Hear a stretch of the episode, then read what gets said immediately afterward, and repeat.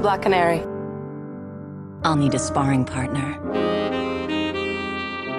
I'm Zatanna. Why do you care about some leggy dame in nylons? Or have I answered my own question? Ladies and gentlemen, it's time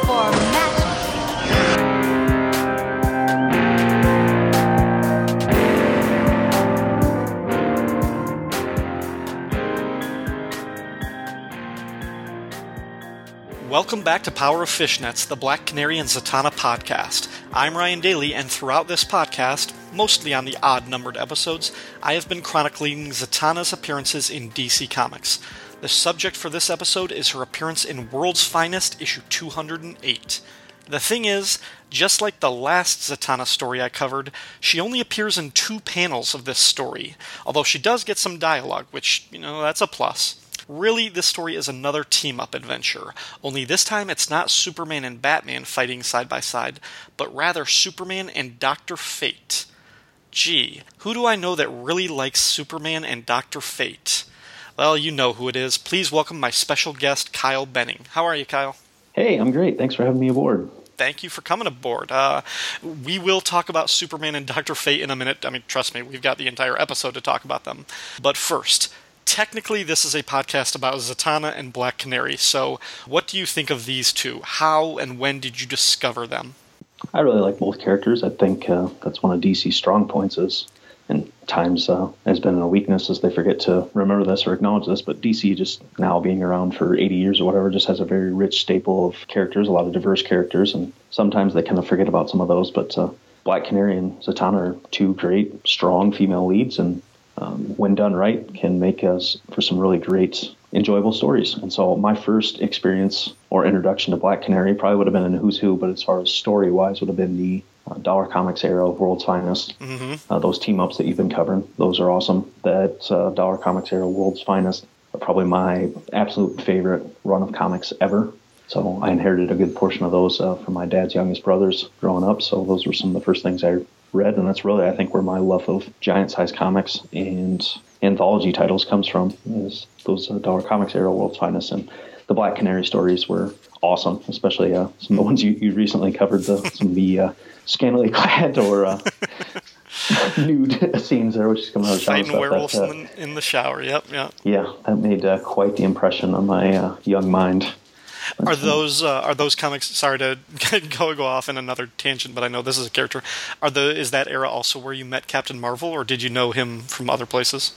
Yeah, that probably would have been my first introduction to Captain Marvel, and I know it was also definitely my first uh, introduction to the other Fawcett character, Bullet Man and Bullet Girl, and those are two of my favorite outside of Captain Marvel and the Marvel family. Bullet Man and Bullet Girl are definitely my two other favorite uh, Fawcett characters and some of my favorite Golden Age characters. So, Vigilante is another character I, I really love. Part of that's the Action Comics connection there that you know was a feature in that comic that you know, obviously spawned Superman, and so I always love those uh, character connections, like we talked about uh, in the past. Yep. Just because he had uh, a run in Action Comics that just kind of lump him in as a kind of a Superman character. And uh, Vigilante, I think his best moment ever was probably the uh, Blue and Gray intro song to Brave and the Bold. But uh, outside of that, it's the, those world's finest issues. I just absolutely love those. Those are good. Those Gray stories. Morrow, Gray Morrow doing the art on Yeah. those stories was really good. So. Yeah. What about Zatanna? Do you remember when or how you first discovered her? Again, probably uh, Who's Who, and then I'm sure she surely had to have made appearances in like you know the DC animated universe and stuff. But the first comic I remember with her that really stuck out would have had to have been an issue of Detective Comics during the Paul Dini run, like around 2007. Mm-hmm. Detective Comics number 831 by Paul Dini. So in that era, there were a lot of uh, one and done stories. Mm-hmm. They're typically in black and white, sepia tones. I think Don Kramer was the artist on that, and they all had the uh, Simone Bianchi covers. I probably didn't pronounce that name right, but uh, that was definitely the the first time the character really stuck out and made an impression with me. In the story format when she teamed up with Batman there, I absolutely love that story. And just that era detective was really when I was full fledged starting to get back into comics and especially diving back into DC again because once uh, Diamond Comics took over the distribution. uh, We didn't have a comic book shop in my town. The closest one was 35 miles away or so yeah. And so new comics for me were typically things I found at garage sales and stuff. And once I got my driver's license, we actually then around that same time a comic book shop opened in Waverly. Started picking up quite a bit of comics. I first got into buying new comics because the Dreamwave Transformers series. I feel like I'm obligated every time I come onto a Fire and Water show to mention Transformers because Rob Kelly absolutely hates them. As he says they're just big boxes punching each other in the latest uh, digest. He, he's pushing the he's pushing the advanced 15 seconds button on his uh, yes, on his phone right yeah. now. But uh, so Transformers was back with the new uh, Dreamwave series. That's really what got me back into buying new comics, and then from there I just branched out. And another uh, series that came out around this time that I enjoyed, uh, Identity Crisis, which again, Rob, 15 seconds, 15 seconds. and then you know that that led into Infinite Crisis, and there was a lot of excitement and buzz coming around DC at that time. You had a lot of new things they were trying, and uh, a lot of great new series like Green Lantern and stuff. I was diving in the Green Lantern and the post-crisis era, of, or post-Infinite Crisis era of Superman, and started to branch out into Batman and Detective as well. And so I really have a fondness for that era of DC and especially that era of Detective and Batman. All right, on to the actual stars of the story that we're going to be covering. How and when did you become a Superman fan? So uh, likewise, you know, I had the Dollar Comics era of World's Finest, so there's a lot of great Superman and Batman team ups that usually had gorgeous Neal Adams covers like this one, or Jim Aparo covers, and uh, pretty fun there. Uh, a lot of fun, exciting, zany, Haney stories. So you gotta love those as a kid, and then uh, you know watching Super Friends and stuff. But really, probably the first uh, solo Superman comics I ever read were the Radio Shack free giveaways from the early '80s. I inherited those. at the uh, Radio Shack Whiz Kids, and I believe there was two of those, and then a third one that had Wonder Woman in it as well. And those were some of my favorite comics uh, growing up. I just read those over and over again and leafed through Superman's various entries in uh, Who's Who, and then a, a big thing that really kind of helped cement it is my parents were always big fans of the Christopher Reeve Superman movies, so we watched those quite a bit growing up. But then when Lois and Clark came on TV, that was our our thing every Sunday night. We'd watch Lois and Clark, have a big bowl of popcorn, and uh, that was kind of our our family thing. So that just kind of cemented Superman as my favorite character, uh, kind of growing up that way. What about Doctor Fate? Doctor Fate, uh, I meant to go back and listen to the uh, uh, first issue uh, special episode I did with uh, Shag, where we covered the Doctor Fate, and we're actually the first ones to cover a first issue special on the Fire and Water Network. So Rob's kind of stolen our thing since then. but uh, in that, uh, we covered the great uh, Walt Simonson, Marty Pasko issue of uh, first issue. Spe- yeah, excuse me, first issue special. That's a mouthful. That's what she said. Um, and I think that was probably my first introduction to the character. Again, his Who's Who entry, and probably a few random All Star Squadron issues that I had. Might have had, uh, I think, like 27, 28 around that. Those issue numbers had uh, Doctor Fate. There was a great cover of Doctor Fate fighting the Spectre on one of them. I think I had that one as a kid.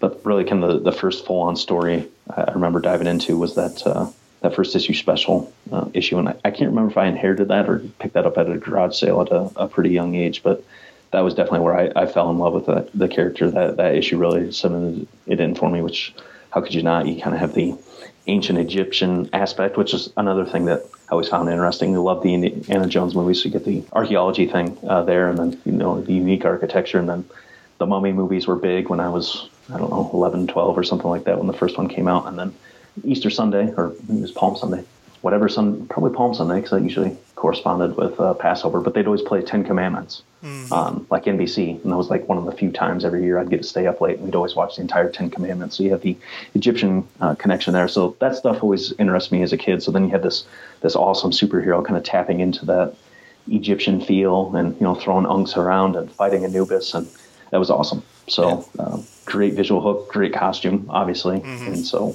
perfect for what I was into. A lot of uh, a lot of things that I found visually appealing and interesting, all wrapped up into one character. So he really stuck out to me. And honestly, if he probably would have had a more prolific uh, publishing history, or that I would have had access to growing up, he probably. I mean, he's definitely probably in my top ten favorite characters, but he probably would have been right up there with like Captain America, Superman, and uh, Captain Marvel to be my top four. Right now, he's probably top six. Mm, yeah, I think the first time I saw Dr. Fate was the Superpowers action figure. Now, I didn't have it, but a cousin of mine did. And I just remember thinking he had a really cool look. Like, I, I loved the helmet mostly. um, but like also like the the color scheme and everything. And he has one of those looks, even though you know he dates back to the golden age and he was part of the Justice Society. You know, most of the Justice Society of American heroes their costumes feel of a certain era.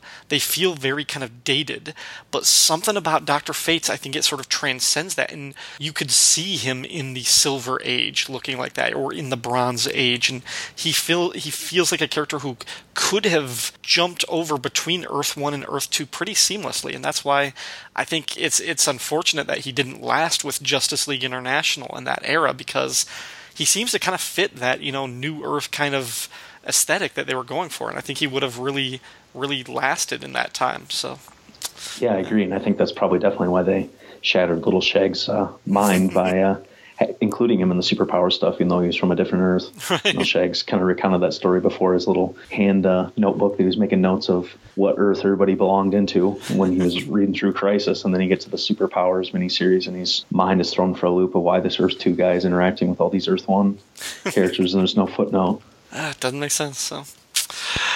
All right, well, Kyle and I are going to pause here for a short promo break, and then we will come back and tell you all about World's Finest 208. Don't go away.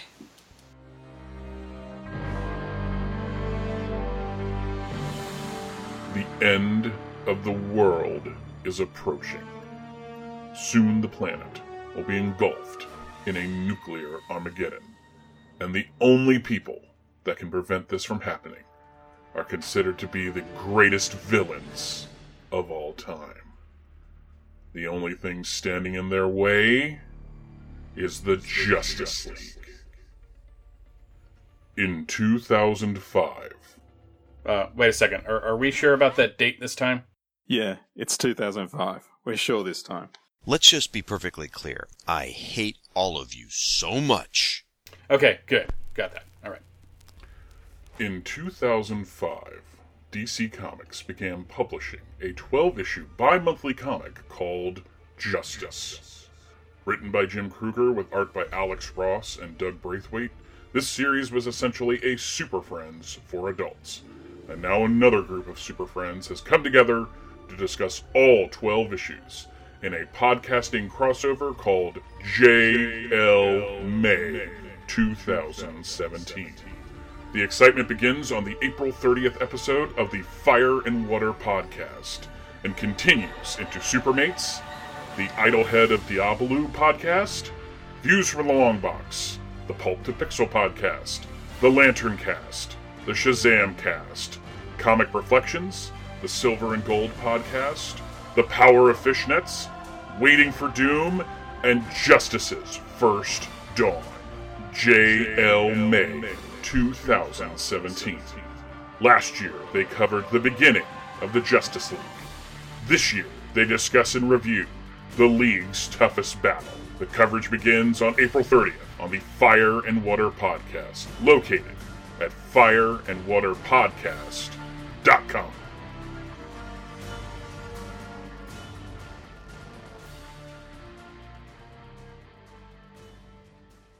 World's Finest Comics 208 is cover dated December 1971. According to Mike's Amazing World of Comics, however, the issue hit newsstands around October 19th that year. The book cost 25 cents, and for that you got 48 pages made up of three stories and ads. The lead feature, starring Superman and Dr. Fate, was supported by two backup stories, one starring the Golden Age Robot Man, and one starring the Ghost Patrol. The issue was edited by Julie Schwartz, and the cover was drawn by Neal Adams, who depicts a straining Man of Steel in some kind of mechanical harness pulling the Earth from its orbit while Dr. Fate watches. Kyle, what do you think of this cover? I absolutely love this one. And I'm trying to remember where the first place would have been that I've seen this because to me, this is one of the most iconic Neal Adams Superman covers ever. Like, I put this right up there with Superman number 233, which I know Neal Adams actually isn't that big a fan of. He's read multiple things about how he doesn't like it, how he thinks the perspective is wrong on the legs, hmm. makes them the wrong length. And so he tried to redo that sweeter with, I believe, his Action Comics 485. Um, but uh, I just don't think that ever carried the kind of the iconic look of the, the 233. I mean, 233 is definitely probably one of the most merchandised Superman images ever. And then another one that's I've always loved, and actually I have it signed by both me. I have 233 signed by Neal Adams and Denny O'Neil, and then I have 419 signed by Len Wein and Neal Adams. Action Comics 419 is the other kind of second most iconic Neal Adams uh, Superman image I can think of. It's kind of got like a photostat of a city uh, behind him, and he's flying out towards uh, the reader. And then this one, this one, I always rank up there with it. Now, obviously, Neal Adams did a ton of other licensing art and stuff like the Power Records, so I'm not including that. But as far as Superman covers, for some reason, this one has always stuck out, and I, I don't know where the first place would have been that I saw it because I probably didn't get the issue till within the last five or ten years, and actually I bought a newer copy more recently. Got one in very fine condition now, just because I got love the cover so much. My other one's beat to crap, but I must have seen this image somewhere as a fairly young child for it to, to stick out in my head, and I have no idea where it came from. I was thinking that, and again, this wouldn't have been that old, but uh, I was thinking maybe it's in the DC Comics 75th anniversary poster book that has like a, a hundred covers in it. And so I pulled that out right before we record and looked through that. No, it's not in that either. So I don't know where I would have seen it, but I, I love this image of him straining in the shackles. And part of it, too, I, I kind of always associate this cover with Mr. Miracle as well, because it reminds me of a couple of Mr. Miracle covers where he's in shackles. I think number one and six of his original series, he's kind of shackled up. And then in the 90s, there was, uh, during that, you know, the Superman triangle numbering days, there was a, a two part story where Superman and uh, Mr. Miracle were teaming up. And on one of those covers, they're shackled together. And so I- that's just kind of how my brain works, associating those three covers together. I think I I bet I know why that is. I think there's something. It's not quite, but it, the weird contraption and the the shackles, the weights burn. It's almost Kirby esque technology, like a, a Yeah, sort of Kirby is. harness. It doesn't look quite as crazy the way he would have designed it, but that's kind of the idea that I get from it. So I I can definitely see that Mr. Miracle type of thing. I I look at this and I was like, that almost seems like something Kirby would have drawn, but with like sort of Neal Adams taking a, a cue from Kirby's design. I like this cover a whole lot. I think the expression, the strain, the pain on Superman's face is great. I think Doctor Fate is kind of gets lost in the background. He's he looks cool, he looks on model, but he doesn't really stand out as much. This is really all about the look on Superman. I, I just wish Doctor Fate was a little bit more prominent, but other than that, yeah, Yeah. it's it's really really cool. Yeah, I think a little cooler way to incorporate Doctor Fate and actually see it uh, somewhat during the story is there's times where we see kind of him hovering over planet Earth in uh, silhouette. So if you would have had like his giant head kind of hold, right next to the planet holding it or something instead of all the just space background, that could have made for a really striking image, especially done with Neal Adams at the, the top of his game. Right, right. Uh, something that was brought up to me during the listener feedback section when I was covering uh, World's Finest 207 was that this was kind of an unusual time for this comic because I think most people think of World's Finest as the Superman and Batman team up book. And certainly uh, the last time I covered a Superman and Batman story. But that was unique. What was it about the publication history of this book at this particular time?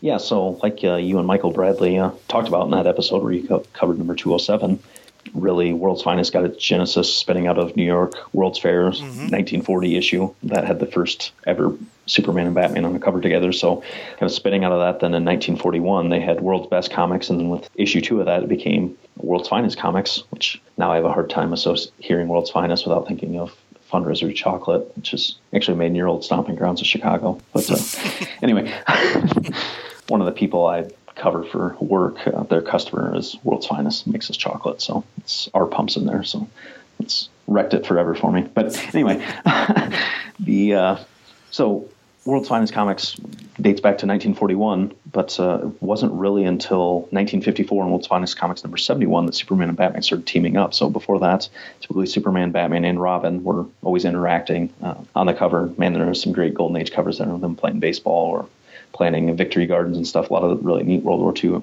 imagery there uh, through the 40s. But uh, with World's Finest Comics number 71 in 1954, that title then at that point became a Superman and Batman team up book, and Robin was typically involved as well. Then uh, late 60s, early 70s, a little title called Brave and the Bold, which started out as just an adventure title uh, in the 50s. Had a lot of characters like uh, Viking Prince and Robin Hood and the Silent Knight. I really love those adventure type stories. A lot of great, uh, really Bob Haney written stories, Robert Kanigher written stories, and then art by like Murphy Anderson and Joe Kubert. But then obviously, uh, that book got quite the overhaul, starting with uh, number 28 with the introduction of the, the Justice League, and then after that, uh, there'd be various very similar to Showcase, and that there'd be uh, new characters introduced that would have a two or three issue run, and then another character would come over. And then as you start to move through the 60s, that became just kind of a DC team up book. So you'd get like the Atom teaming up with the Flash. And then towards the tail end of the 60s, there, that became a Batman team up book. Well, that became very popular. And Batman is one of their two big characters along with Superman. So since Batman became the kind of the reoccurring feature in the team up book of Brave and the Bold, they had the same idea to, well, let's do it with Superman as well. So starting with issue 198 of World's Finest, which went on sale in September 1970, World's Finest became a Superman team up book. So the first two issues, number 198 and 199, featured a race with the Flash Barry Allen. Now, this is fitting because most people, when they think of the Superman team up book, they think of DC Comics Presents. Well, that was launched in 1978 to correspond with the 50th anniversary of Superman. Well, the first two issues of that, two parter team up of Superman and the Flash. So, nice uh, bit of symmetry there that his stint in World's Finest is that being his team up book is with the Flash, and then when he actually gets DC Comics Presents, likewise team up with Barry Allen. And so then uh, with issue 200, Superman teamed up with just Robin. Uh, 201 was Green Lantern, Hal Jordan was Superman. And then 202, Batman was back to team up with Superman, and uh, that cover probably stands out to Zack Snyder because I think Superman's like choking Batman out. And he thought that was a great idea to make a movie out of. Anyway, or three, uh, Superman teamed up with Aquaman, and 204 Superman and Wonder Woman. I believe that was the white Yeah, the mod. Um, yeah, mod uh, Wonder Woman era. 205 he teamed up with Teen Titans. Now 206 was kind of a uh, giant-sized issue in that uh, was a bunch of just uh, Batman and Superman reprints, and that was actually in the 80-page Giant series. So 80-page Giants first started out as 80-page annuals. Then uh, in 1964, it actually became the 80 page Giant series that ran 15 issues, G1 through 15. After that, the 80 page Giant series ended, but the 80 page Giant format continued on through regular monthly titles. So, and then it also had like a G whatever, continued that numbering on. So, G16 was the first 80 page Giant that wasn't within its own series. That was actually Justice League number 39 and actually had G16 on the cover. So, the last one was G89. That was Justice League number 93. But by that point, the page count had been stripped down to 64 pages. And 206, then, World's Finest 206 was one of the last of those. That was actually G88. So it would have been the second to last one before the, that JLA 93. And so that was a 64 page giant, just all mostly 50s and uh, 60s Superman and Batman team ups reprinted in that. So then 207, regular new feature, World's Finest, was Batman once again. And then that brings us to 208, um, this issue here where Superman teams up with Dr. Fate. It kind of returned back to a Superman and Batman team up, starting with 215 and 216. That was kind of the beginning of the Bob Haney Super Sons era that ran through those first two issues. And then uh, 217 was back to just regular Superman and Batman team up. And of course, that format would be messed up a little bit too once uh, World's Finest became a 100 page super spectacular kind of reoccurring series as well. And then eventually, I think it's 245 or 246 becomes the, the World's Finest era. Uh, 244. World's- Or 244. Yep. Okay. Dollar Comics era, World's Finest. And that stuff is just awesome. Yeah, yeah, love it. So, all right, you ready to talk about this story? Yeah. All right, from World's Finest 208, Peril of the Planet Smashers is written by Len Wein with art by Dick Dillon and Joe Giella. On Earth 2, a trio of domestic terrorists threaten to blow up Salem, Massachusetts with a stolen thermal ray. Dr. Fate intervenes, using his power of magic to subdue the terrorists and return the weapon to the police. Then he is called to the Weatherby Free Clinic, where, in his civilian identity as Dr. Kent Nelson, he works as one of the nation's top surgeons. When Nelson arrives in the operating room, he is alarmed to find an alien on the table. Apparently, this alien was hovering in the air above the city when it was clipped by the wing of an airplane. Telepathically, the alien warns Nelson that Earth is doomed. Doomed. On another world, literally, Earth 1, Superman eliminates a radioactive cloud by sucking it into his lungs, flying out into space, and blowing it into the sun. He does all of this while contemplating his weakness to magic, having nearly died in the previous issue from Dr. Light's Satan staff.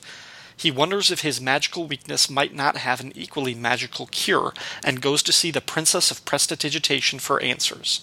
Zatanna is in the middle of a rehearsal for her stage show, turning an elephant into butterflies with the spell Tnapele Moseb Selfretub. Unfortunately, Zatanna doesn't know how to cure Superman of his aversion to magic, nor could her more experienced father Zatara. Disappointed but undeterred, Superman crosses the dimensional barrier to Earth 2 to get a second opinion from a sorcerer even older and more powerful than the Zataras. The Man of Steel flies to the hospital where he finds Dr. Nelson treating the alien. Nelson is encouraged by Superman's unexpected arrival and transports the two of them and his otherworldly patient to his secret sanctuary, the Tower of Fate. Dr. Fate uses a crystal to project mental images from the comatose alien's mind, but all they're able to see are images of a Mayan temple in the Yucatan and Stonehenge in England. With no other clues as to what danger the alien prophesied, Superman and Dr. Fate fly off in separate directions to investigate the two leads. Fate flies to the Yucatan. There he sees a second, almost identical alien sitting in a yoga position in midair over the Mayan temple. Dr. Fate tries to question the alien, who responds by telekinetically attacking the sorcerer with overgrown plant life. Weeds ensnare Dr. Fate. He blasts them away, but more and more pile on until he is pinned. A giant orchid sprays Fate with gas, rendering him unconscious.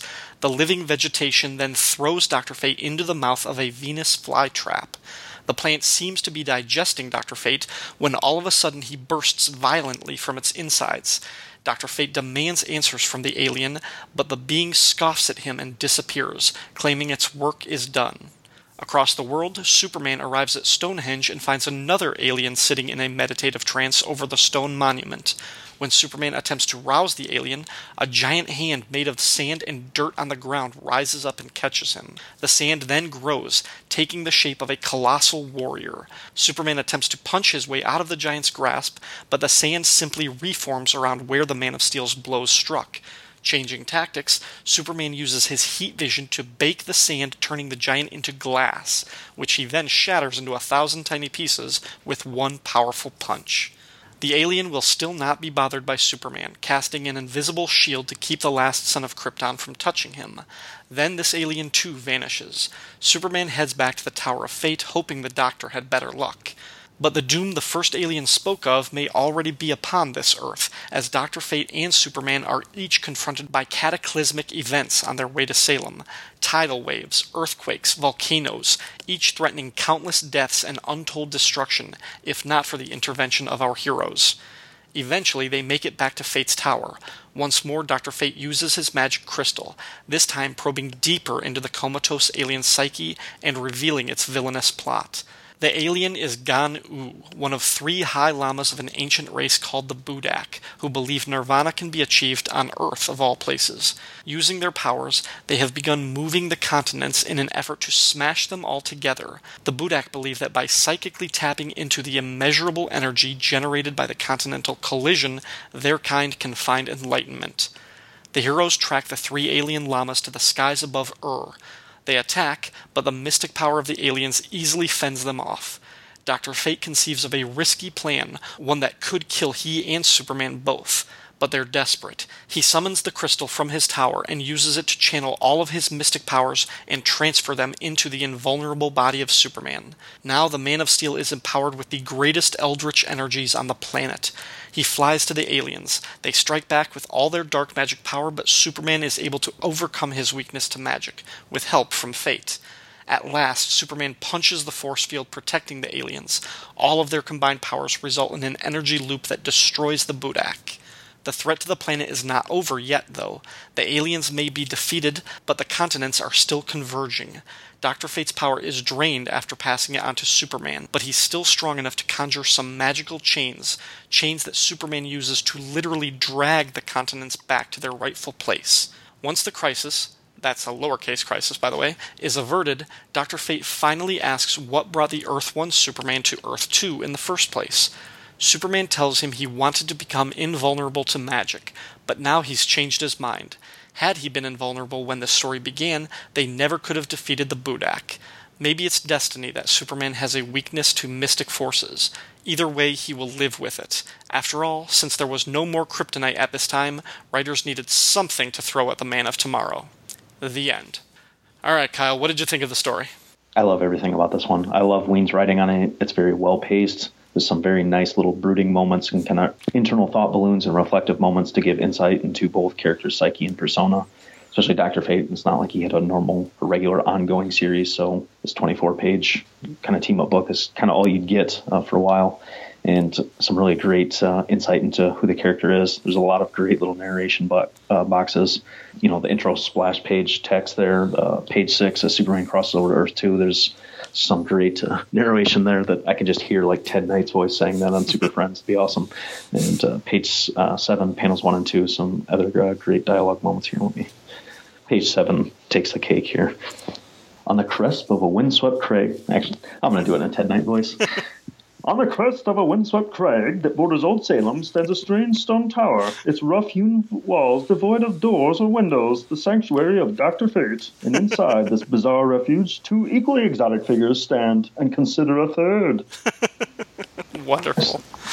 Oh. No, I, I love it. I love that, that too. Just like the, the descriptions that he gives to some of these. Fantastic. The only moment that doesn't make a whole lot of sense to me is why does the Budak Lama or whatever they uh, that Doctor Fate interacts with, why does he warn them if it's if he's one of the ones trying to destroy the Earth? Yeah, that's that's one of the weird ones that he gives in that telepathic warning, and then just shows up with the others even after he's been comatose.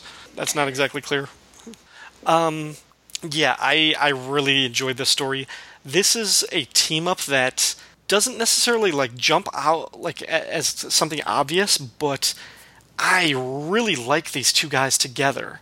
Superman and Doctor Fate, they are so kind of different. I mean, one Superman has a very science fiction based background, but he's all about sort of. Uh, I mean, he is smart. He's a super genius, but you think of him as sort of the the champion of physical power, that strength.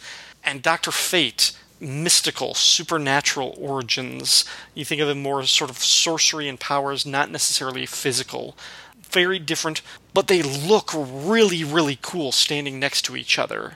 I mean, Superman and Batman have like obviously like they look great when they're next to each other, but I think Superman, Doctor Fate, just the visual, they both have a lot of blue on their costumes, but another har- like harsh primary color as their cape, as their accents with the boots, the the underpants. They just look cool together, and they're both kind of like the champions of their particular field. And you know, you know, if there's a thing that needs Superman and Doctor Fate working together, that's like a world-threatening crisis. So yeah, exactly. I feel the same way, and I've I've always felt that way about the supernatural characters in Batman as well. Mm-hmm. My favorite Batman stories have always been times he's teaming up with Doctor Fate or Deadman or the Phantom Stranger or the Spectre. Just that. Uh, I mean, again, he's kind of the best that humanity can embody in the sense of super smart, as good a physically fit as a human being can be, you know, world's greatest detective, you know, the street level guy played off of this force of supernatural or unknown or magic based. And so I'm like a lot of people that uh, I have a hard time getting into long solo runs of characters that are magic based. I've never really been able to get into a big Sorcerer Supreme, Doctor Strange run or anything like that because you know everybody says, well, they just pull some spell out of their ass at the last second, and mm-hmm do that. But you, you don't really get into that as much with, with team up books. So it's always great to see, like you said, either Superman or Batman, someone that's the best in their own right, paired up with the best of kind of this unknown thing where you don't know the limits and that dynamic of playing those two characters off each other to face this incomprehensible threat. That's when a team up book really shines, I think, and that's why I have a, a big fondness for DC Comics Presents and World's Finest. I mean, that's essentially the same dynamic between Superman and Batman as well. The best that a normal human being can be against you know this champion from the stars mm-hmm. and then uh, brave and the bold as well so i i always love those uh, three team up books especially from this era yeah the art is fantastic. It's it's pretty much perfect uh, as far as what I want out of it. I mean, there's a few wonky panels, but when you think about it, it's 24 page story, typically four to five panels per page. So you know you're looking at 100 to 125 panels or so, there's maybe 10 that don't look right. That's still a uh, hundred pretty awesome looking panels. Yeah, and, I uh, think I think Dick Dillon's Doctor Fate looks great. I love the way he draws them throughout the story. Oh yeah, that progression of Doctor Fate fighting the Venus flytrap down mm-hmm. the Yucatan, pages 10 and 11 is just awesome. There's some really great brooding moments with Doctor Fate where he's holding orbs or kind of looking uh, over the globe and stuff like that. It's just awesome. Uh, there's people that say like Dick Dillon isn't that flashy, and you know that maybe Curt Swan isn't either and stuff. But especially when you're comparing them to people like Neal Adams who did the cover, or Jose Luis Garcia Lopez, guys that are really a lot of times too predominantly cover artists because they were being pulled in so many different directions doing merchandising art and. Mm-hmm doing so many covers, and they weren't necessarily always the fastest either. But for me, 70s house style DC, I just love. And so things like Dick Dillon, Curt Swan, Nick Cardy, and Ross Andru, that really Yeah. kind of makes up the definitive classic DC house style for me and look. Yeah, yeah, I see it. Um, still on the subject of Doctor Fate, we get some biographical information about him in this story, like a couple of different mentions that I I thought maybe you would have a better sense of him because I, I don't know as much about his his history and some of his earlier appearances. For one thing, was he actually a surgeon, like as Kent Nelson? Yes, he was, and uh, one of that was established in the Golden Age, and they played fast and loose with stuff. Mm-hmm. But it was actually the most at the time we're recording this, the most recent episode of Ed Moore's Lords of Order, Doctor mm-hmm. Fate podcast. He was recounting a Golden Age tale where uh, Kent Nelson is kind of this understudy as an actual doctor to like the greatest heart surgeon there is hmm. in America, and so he's studying to be a surgeon and that was established back in the golden age that he was an actual doctor and so that was kind of a neat little callback that i don't know how much that stuck or if they showed him uh, progress because I, I haven't read that many golden age stories of of his mostly his earlier appearances. So ed's getting to covering stories now that hearing him recount it in audio form is the first time i've ever heard some of those but it's actually fresh in my mind since i just listened to it yesterday or, or two days ago when he, he put it out. But in that specific story uh, kent nelson was an actual doctor Okay, 'cause I never that never occurred to me that he was like an actual medical doctor. I always, for some reason, just thought of him as a as an archaeologist because that was part of his origin, and Yep. I didn't really think about his civilian life after that. Never occurred to me. Um, a few other things about like when he goes to face the Budak Lama in the Yucatan, uh, he mentions how well I know this place. Has it been years or merely moments since last I fought my old foe Mayur upon this very site? Do you know if that's referencing a specific story? I do not. Um, because I'm trying to. I should have refreshed on his publishing history before this. Because I mean, he would have been involved in the you know annual um, JSA JLA crossovers occurring in the pages of Justice League of America at the time, and would have been mid 60s when he would have been in a couple showcase issues where him and Hourman fought Yeah. Solomon Grundy. And I'm trying to think if he would have had any solo outings as like maybe a backup feature in like Action Comics or one of the larger anthology titles in between then. I, nothing sticks out. Oh, I just I just looked it up on Mike's Amazing World. The character Mayur that he mentions appeared in one story in More Fun Comics 64 from 1941. So I've been fairly early on in his publishing history. Yeah. Okay. Yeah, so it might have been like one of his very first sort of like supervillains, but just a done in one. So interesting that he that he went back there. I'm I'm really surprised then too, if because Mike's typically pretty good at working in the uh, All Star Squadron history as well, and I, I know Doctor Fate didn't feature too much in those series, but uh, in that series, but I'm kind of surprised then that Roy Thomas didn't bring back the character, especially since he had a Bronze Age mention here as well, uh, that he would have kind of worked that in. I know uh, some of the very early like Hawkman uh, villains and people they encountered, like there was a uh, like the granddaughter of a, a Mayan priestess trying to make a human sacrifice in one of those very early Hawkman Golden Age stories, and Roy Thomas incorporated her into All Star Squadron. So I'm kind of su- surprised he didn't do the same here. Yeah. Oh yeah, okay. I just looked up. The the third one that I was thinking of was their final confrontation when they go to the Valley of Ur, and I was like, that Ur. I think the where that is is like current day Iraq, and I thought his origin was more of tied to like what is present day Egypt. Uh, but I just did a quick looking it up, and that the Valley of Ur that was actually his what his origin was supposed to be in Mesopotamia. So Yeah, the Egypt thing, which is you know now probably what's most associated with the character, that really didn't come into play until the Marty Pasko, Walt Simonson first issue special. That's really when that started to become prominent. Um, other things that you that you liked about the story, um, in terms of just the art. Again, I I love the kind of montage pages when we just see Superman, you know, like trying to basically bottle up a volcano by shoving a giant boulder into the cauldron, uh, like holding an earthquake. The things getting people out of the way as buildings are collapsing. That's just like a great classic what Superman does in times of catastrophe page. So Yeah, that was really neat. And I I love the art in pages 13 and 14 where Superman's fighting the big Mhm. giant or giant uh, sand monster warrior there. That's uh, those are a couple gorgeous pages there. Oh man, the that, that first one on 13 where the giant's rising up out of the sand, he's got a hold of him. That's just that's an awesome panel. Yeah, yeah, it is. This and this is two issues in a row that Superman does what I want him to do. Like in 207, you know, Superman went to confront Dr. Light. Dr. Light had his gun. He's like, that shoots red kryptonite. And Superman just flew behind him so fast that Dr. Light couldn't, like, block it. He's like, yes, that's what Superman is capable of doing. He should do that more often. He shouldn't get stuck, like, at, when he, a villain holds him at gunpoint. And here it is, you know, as soon as this guy, okay, he's made of sand, like I was saying, Superman, fry him, bake him, turn him into glass. And that's what he does. So I, I like it when the writers actually have fun with Superman's powers and recognize how smart and how capable he is. So this was this was fun to read.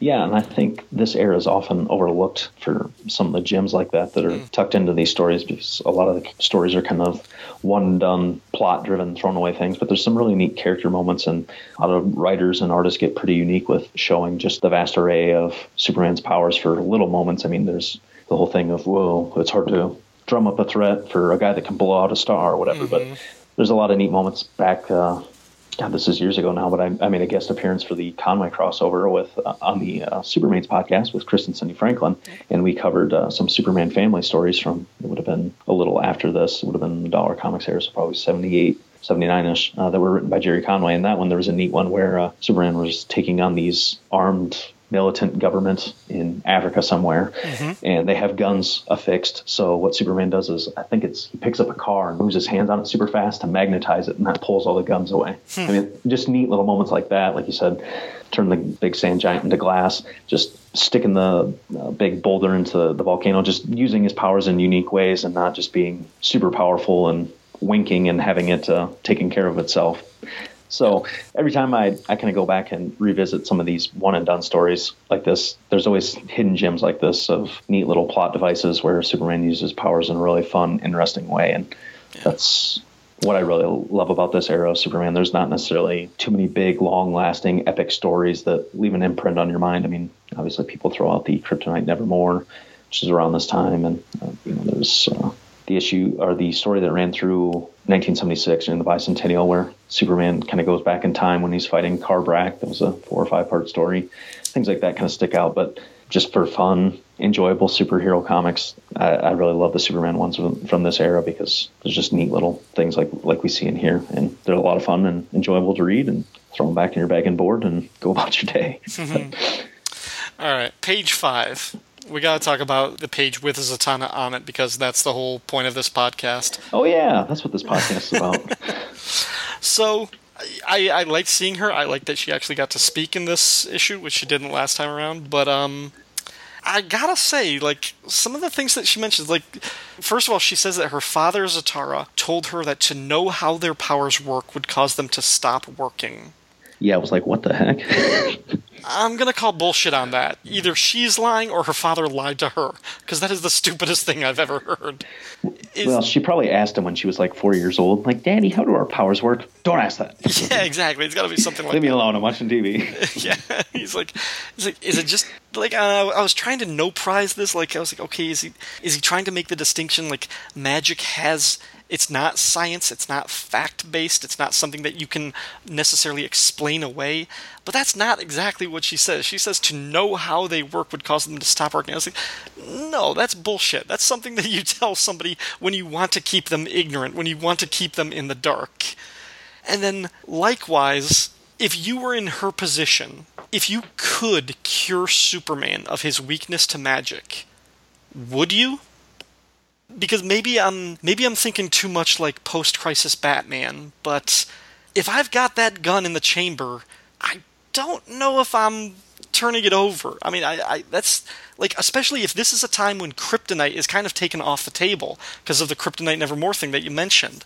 Magic might be the only thing that can stop him, and if for some reason he were to go bad or he were to go rogue or you needed to stop him, if I've got magic, I'm not taking that weakness away from him. I'm using that just as a as a worst case scenario type of thing. So, like when he says, "Can you cure me of magic?" If he asked me, I might say, "Nope, sorry, it's impossible."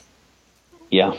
Well, that's a good point. And I mean, all the time, DC Comics, you have characters being possessed or Hmm. their minds swapped with alien invaders and things like that. I mean, when you talk about one and done stories and Superman having three different ongoing titles, you're getting whatever 36 Superman stories a year. I'm sure that plot device was probably used at least once a year.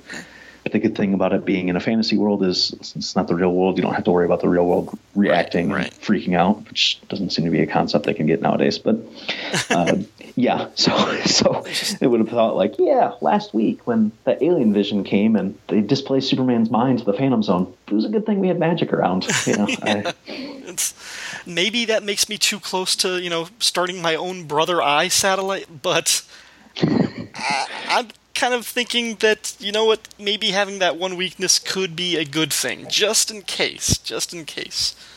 yeah. Well, I, would she be able to lie to Superman though? He'd probably be able to tell that her uh, heartbeat, her pulse had increased, so he knew she was lying. It depends on who is writing the story. So Len Wein is writing the story. If Mike Friedrich had been writing the story, like Superman would be in love with Zatanna. He would be dizzy just being in the same room as her, because that's how all of the men reacted around her in in some of her early appearances, especially that Justice League story where the men couldn't keep their hands off of her. Yeah, she would have told him that the cure to his magic woes was making out with her. Oh, and he would have fallen for it. All right, the and last. then then his memory would have been erased, and he forgot uh, her secret identity. Oh wait, no, that was Superman others, too. others The super kiss. See, that's that's the thing. They're both kind of known at this point for taking people's memories. So what if, what if she did the identity crisis lobotomy type of thing at the same time he did the super kiss that gives him amnesia? So Yeah, that'd be tough. Um, okay, the last thing that I wanted to mention was page 23 when we actually get the page of Superman pulling the continent with the chains and Dr. Fate in the background. I like this moment. I like the idea of this moment. Uh, of this sort of Herculean feat. They actually draw the comparison, the labors of Hercules. Uh, I like what Superman is trying to accomplish here. I just think that this is one of the weaker panels in terms of the art and what Dick Dillon has been doing, and especially compared to the cover. Now, I know that's not fair to necessarily compare because the time and the effort that Neal Adams put into it, and also just he's Neal Adams. But I just think that page with Superman pulling the chains just seems really weak by comparison. Yes, it does, and that's unfortunate. And again, I I like a little bit of the layout aspect because I think Doctor Fate mm-hmm. silhouette in the background there, almost in the surprint. If they would have been able to incorporate something like that into the cover, I think that would have made the cover stronger. But yeah, I the agree, execution is just doesn't really look like Superman straining really mm-hmm. either or anything like that. His knees are kind of rubbery and he's floating there in midair and he's just kind of got the chains humped over his shoulder. Definitely doesn't have the kind of the epicness and the strain that the, the cover captures. It's just not as dynamic of a, a pose either. And then Yeah. we kind of went on and on about the kind of Kirby inspired, what it seemed like harness to mm-hmm. just four gold chains. Yeah, not quite the same thing. All right. But other than that, this was a really fun story. I mean, I selfishly I wish Zatanna was a bigger part of the story because I like Zatanna. That's why I do the podcast. But forgetting that, just as a team up story, just as an adventure with two superheroes that I really like, this was great. I, I wish I could see more team ups of Superman and Doctor Fate. This made me want to read more of these two guys. And that should be one of the best compliments you can lay at a, at a comic. Is this made me want to read more about these guys? So, eh. Yeah, absolutely. Any final thoughts? Uh, I did have one. If you go to, did you read through the letters column at all? Uh, I did not, or I might have like uh, two years ago when I got this comic, but I haven't done it recently. There was a letter in there from a Tom Payer from uh, Syracuse, New York. Is that the- I believe that's probably the Tom Payer, who was a pretty prevalent uh, comic writer for DC in the late '80s and early '90s. Yeah, wow. Oh, he did the he did the Hourman in 1999 that everybody talks about. Yeah, the uh, Android one, Yeah, everybody. the everybody feature one. everybody raves about that one. I've never read it. Yeah, I've only read the appearances in the JSA. I haven't been able to find the single issues. Yeah, Yeah, I've heard a lot of good things. That one. So they're the types of things that like people like Greg Arujo always post on Mm-hmm. uh, Twitter that they found for like ten cents and stuff, and I never find any of that awesome stuff. Yeah, my access to legitimately cheap bins is pretty scarce. Most of my like, sort of dumpy long boxes, they're still about a dollar, if not more. Yeah, dollars typically the best we do around here, and there's typically newer comics. Um, there's I think only two half price bookstores in Iowa. The one's in Des Moines that has 50 cent bins, and I went to the one in Marion there around Cedar Rapids just two weeks ago. That's the first time I'd ever been there, and there's were dollar boxes. I got a bunch of uh, Astro City comics, but I was kind of hoping to find some Mister Miracle and New Gods issues from the 90s, and, and disappointed they didn't have much 90s DC like I thought they would. Hmm. All right, Kyle, where else can people find you if they want to hear more from your thoughts on Superman or other comic book characters? Uh, I have a quite a backlog of like 150 episodes or so on the King Size Comics Giant Size Fun podcast feed. Uh, you can go to the blog King Size Comics Giant Size Fun Fun.blogspot.com and all the episodes of various shows are there. Uh, the show is currently on hiatus. Hopefully, those uh, episodes are still active. They were at the time of this recording. I'm going to be moving them to a, a free feed instead. And uh, once I kind of get all that, and some of the early episodes weren't in MP3 format, so get those converted and re uploaded. And then when uh, my job isn't sucking the life out of me and I actually have a lunch hour to sit down and record new episodes, I will do that. So, no idea when that'll be. But right now, I'm just polluting the fire and water feed uh, one show at a time. That's true. You're making the rounds. We'll have to see. I know I'll definitely get you on uh, an episode of Midnight the Podcasting Hour sometime. That'll be fun. Yeah. I love those Fexter stories, but uh, your guest in the, the first one really set the bar at a uh, unsurpassable height there. That was good. That's why it's taken me so long to get back into that run. Oh, his synopsis was just great, which was great when you had him on uh, Secret Origins as well. It's like, oh man, you can't, you can't top that. Howard is fantastic. Well, I can't anyway. I'm boring. It's exciting to listen to, but All right. Well, thank you very much for being on this episode of Power of Fishnets, Kyle. It's good talking to you again. yeah, thanks for having me aboard. Hi, I'm Kyle Benning, and I love comics. In fact, I love them so much that I ramble on about them on a number of podcasts, all on one feed, found under the King Size Comics Giant Size Fun banner. I talk about comics with extra page counts, like Treasury Comics, Prestige format books, DC's Dollar Comics, Marvel's Giant Size Specials and King Size Annuals, and much, much more. I also love to talk about DC's Crisis on Multiple Earth crossovers, free comics from special promos, Free Comic Book Day, Star Wars, my life as a Teenage Mutant Ninja Turtles fan, random comic book back issues, and many other elements of geek culture that happen to strike my fancy. There's new content usually dropping at least once a week, and it's all found on one feed. You can subscribe via iTunes. Just search for King Size Comics Giant Size Fun in the iTunes Store or podcast app on your iPhone. Otherwise, you can follow the podcast at the King Size Comics Giant Size Fun blog headquarters, available at www.kingsizecomicsgiantsizefun.blogspot.com. That's all one word, King Size Comics Giant Size Fun.blogspot.com, or follow on Facebook by simply searching for King Size Comics Giant Size Fun.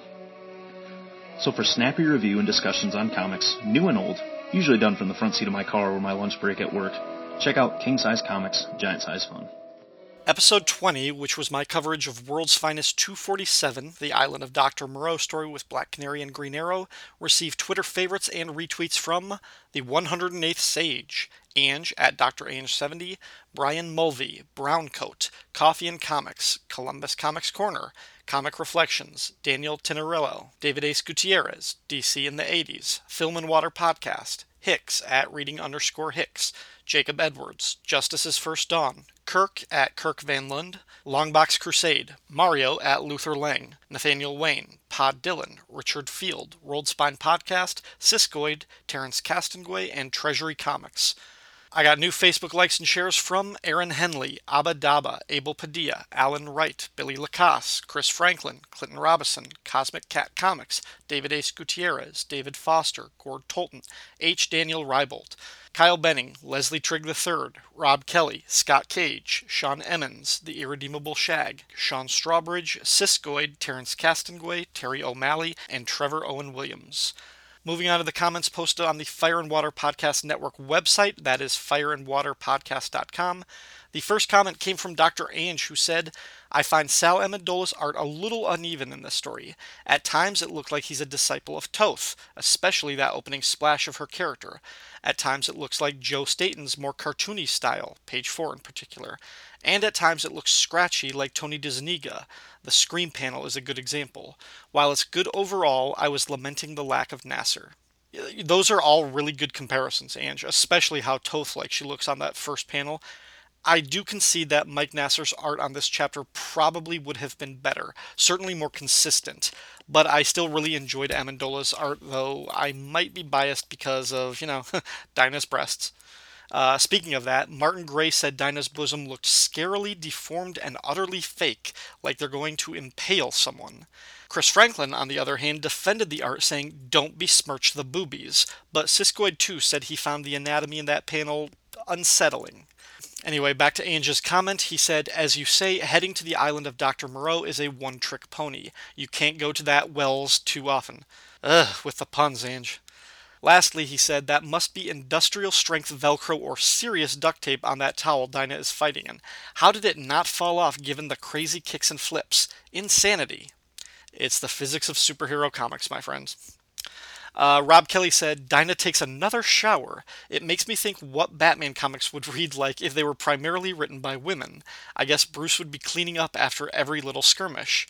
On an unrelated note, we see Green Arrow get a shower in Justice League of America 201, so I guess there was something about the duo that made their writers include scenes of them freshening up. You know, I have been trying to come up with another couple in mainstream superhero comics that is more sexual in their depiction, both overtly and subliminally. Like, the impression you always get is that when Ollie and Dinah aren't fighting criminals, they're going at it like jackrabbits. Does any other couple have that reputation? If you can think of someone, let me know. Anybody.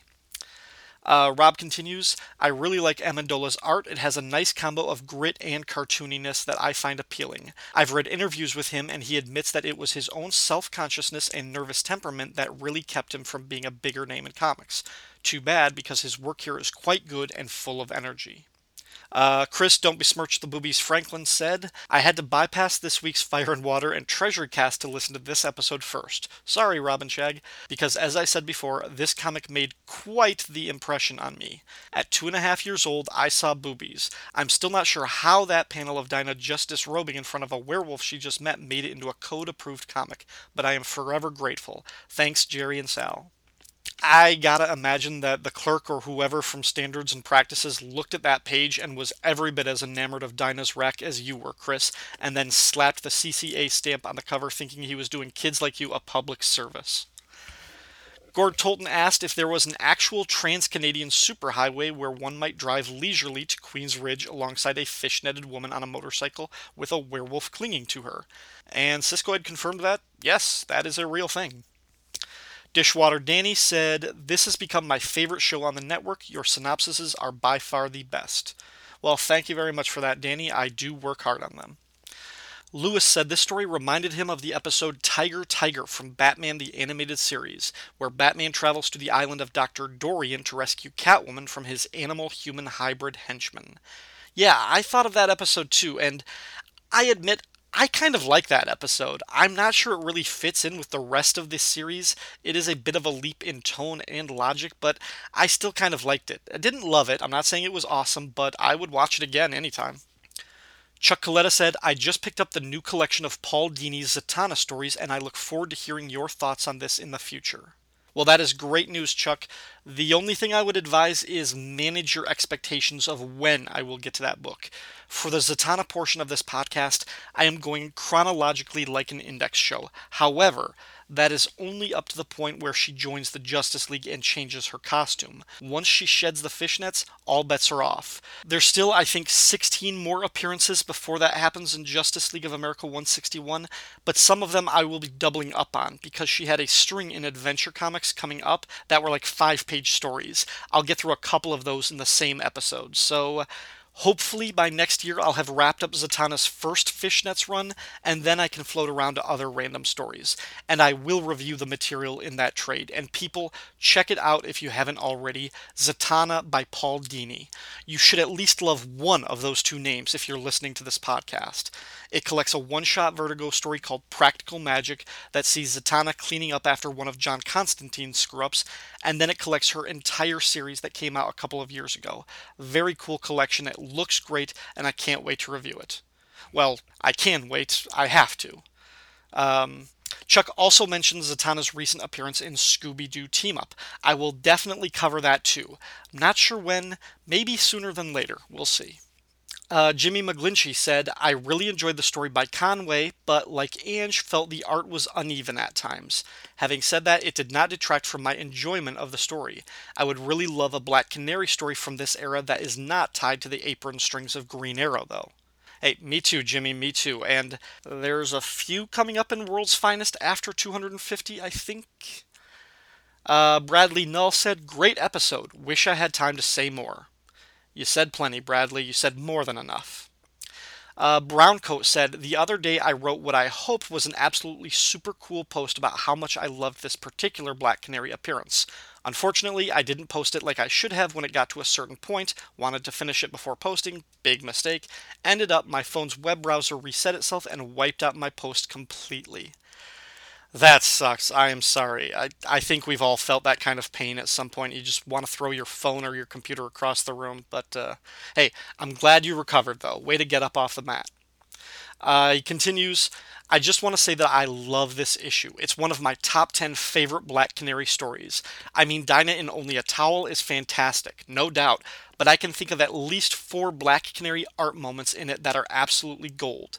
That absolutely flirty, hi, I'm Black Canary, check out my story, shot in the first page of the tale, awesome.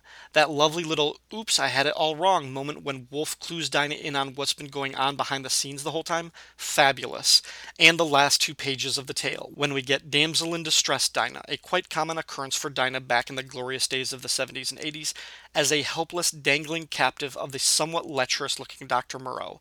Amazing, amazing. I mean, is he kind of torturing her with his cane in the upper portion of the last page? I've always wondered. Now, I sincerely realize that it's not exactly modern or progressive of me to find Dinah in peril to be a sexy thing, but you know, that is comic books of that day and age, the age of my youth, written and drawn by guys of a different time that knew how to target their target audience. So, as such, I'm still a total chump for damsel in distress type artwork. Bless you, pulp material sensibilities.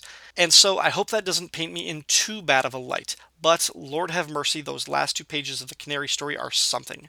As always, bless girls in fishnet pantyhose, bless you all. And Brownco also left me a short and sweet little iTunes review. Thank you very much for that. As for the damsel in distress part of the story, first, you are right. The art is terrific. She looks great, no denying that. And yes, they were pushing these stories to an audience of boys in the 1970s who overwhelmingly were not concerned with female empowerment. That's just a fact of the market. I also want to make it clear that I have zero problem with Dinah getting jumped and captured. Even as the protagonist of her own story, that can be done in a way that works. You guys ever hear of James Bond? He gets captured in every damn movie, and we love seeing him escape. I just wish I got to see Dinah do that part on her own in this story. I wish Ollie didn't have to come to her rescue, even though he got captured too. I wish the story didn't depend on the wolf sacrificing himself to save her.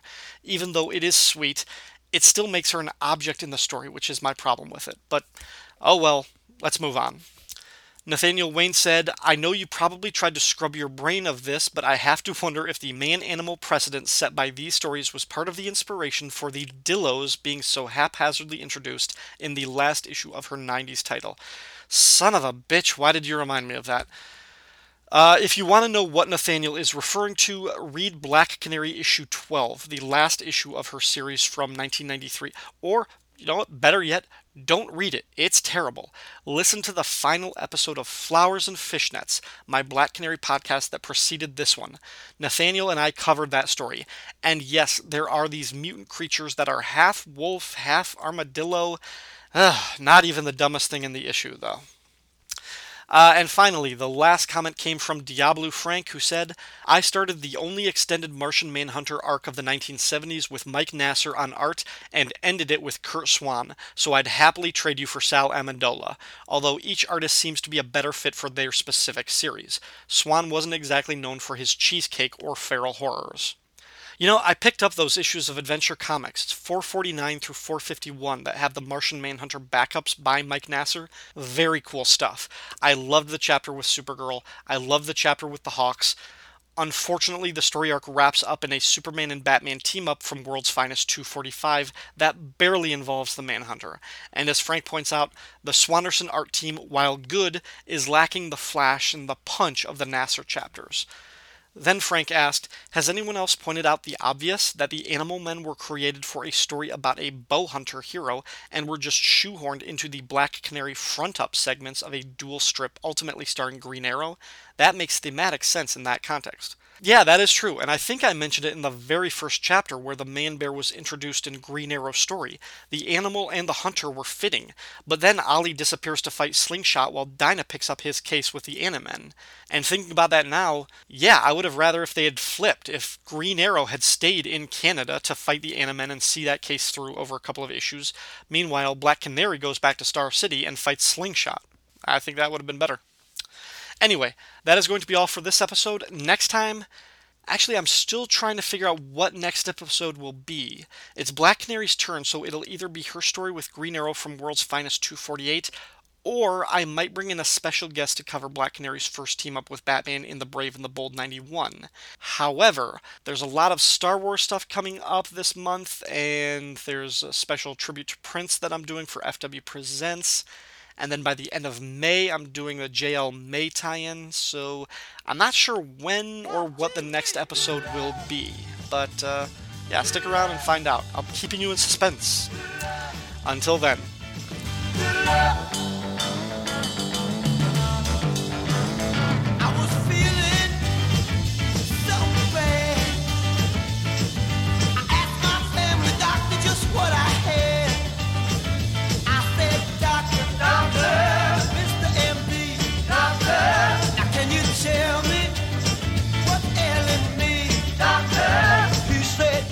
Power of Fishnets is a proud member of the Fire and Water Podcast Network. Feedback for the show can be left at fireandwaterpodcast.com or the Power of Fishnets Facebook page. You can also find me on Twitter at RyanDaly01, or you can send an email to ourdailypodcast at gmail.com.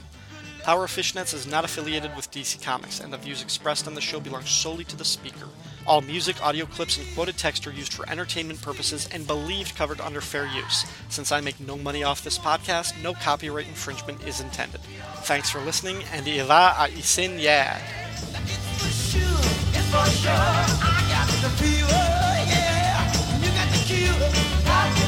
You.